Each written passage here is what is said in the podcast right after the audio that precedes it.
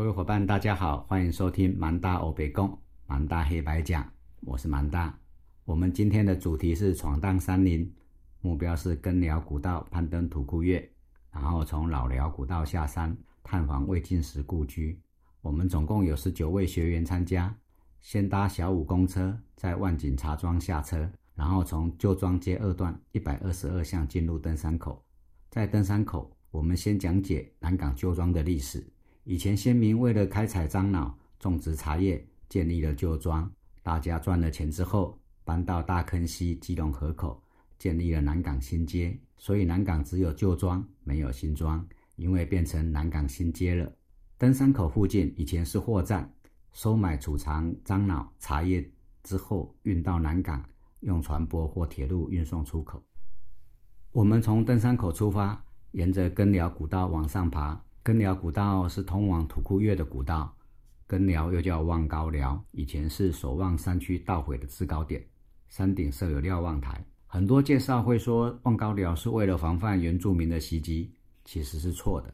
这附近早就没有原住民了，但是有许多的盗匪躲藏在山区，会出来抢劫。货站是有很多货物跟钱财的地方。在清朝时期跟日本统治初期，台北宜兰交界山区有许多倚靠森林、开采山林资源过生活的人，他们有刀有枪，平时笑聚山林，不受政府管辖。遇到战乱或饥荒，就会以劫掠为生。日本统治台湾初期。将樟脑收归国营专卖，引起许多抗日事件。盘踞深坑的抗日义军陈秋菊就曾以深坑为据点，攻打过戏子跟台北。根寮古道沿途的花岗岩步道相当陡峭，走起来颇为费力。没多久，走进春轩农场。春轩农场种植许多花卉，主要是香椿跟金针，代表父母的意思。我们经过农场时，主人还没来。石头屋旁边有许多蜂子嗡嗡飞舞。最近虎头蜂肆虐，登山客闻风色变，望风而逃。难道我领头前行，确认飞舞的蜜蜂是台湾善良可爱的野蜂，于是便要大家放低声量，小心而且勇敢地穿越往前走。事后蛮大我问同学，若是自己前来，是否敢走？同学说不敢，那是因为看到我走才敢走。现在的资讯发达。手机导航就知道路径，但是对于危险判断，还是需要专业的经验累积。大家知道我在蛮大猎场富裕野蜂，蜜蜂跟虎头蜂每天都在我身边飞来飞去，我从来没有被野蜂叮过，所以去了很安全，而且我能够辨识虎头蜂。走着走着，很快就抵达土库约，中途还去了一趟山猪窟间。在清朝时期，松山的原住民会到山猪窟来做陷阱，捕捉山猪。山猪窟是山猪很多的地方，土库岳是大辽城的地质构造，两千万年前在海底的沉积。蛮大我也指着岩层跟大家介绍大辽城堆叠的纹理，有在海底沉积，也有在河口三角洲的累积。然后就在土库岳的山顶拍照，土库岳海拔三百八十九公尺，山顶有一颗一等三角点，展望良好，也是焦山的小百岳。接着我们便走老辽古道下山。途中经过魏晋时故居、茶叶讲习所跟一小片茶园，然后回到旧庄街二段登山口搭公车下山。老寮古道的老寮是老寮的转音，脑寮是开采樟脑的脑丁临时搭建居住的草寮。台北盆地的东北跟东南山区，在清朝时期非常盛行樟脑的开采。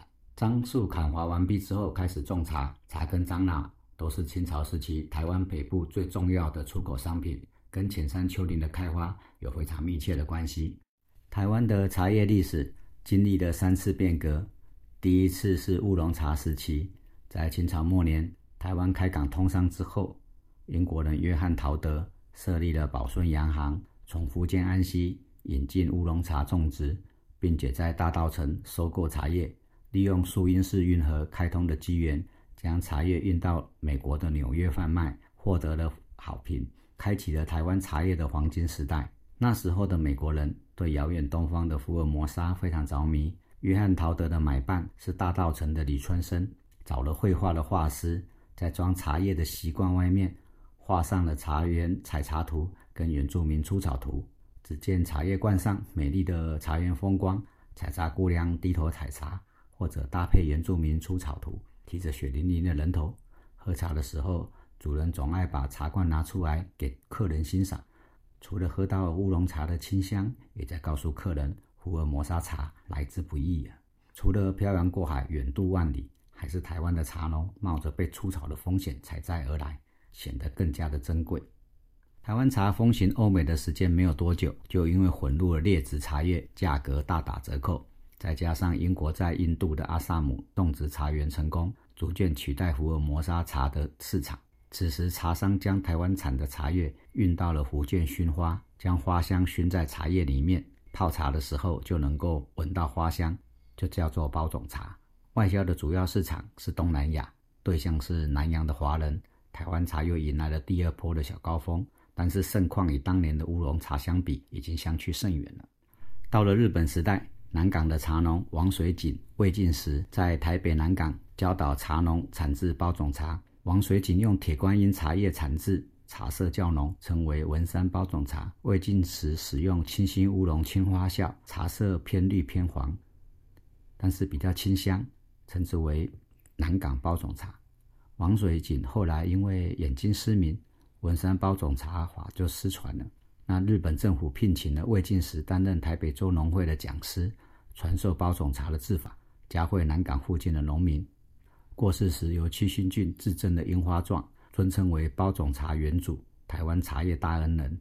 南港包种茶的制法不使用熏花熏香，由制茶的工序自然产生茶香，是台湾茶叶落地生根的表现。我们今天从南港的根寮古道攀登土库岳，来到了展望非常良好的一等三角点，也认识了南港茶叶的发展。行程时间包括去山竹库间大概是三小时。下山已经中午了，眼睁睁地看着小五公车从我们的身边划走，只好再踢十分钟的马路去旧庄二站搭公车。我们今天土库月践行就到这边结束了，谢谢大家的收听，我们下次再见喽。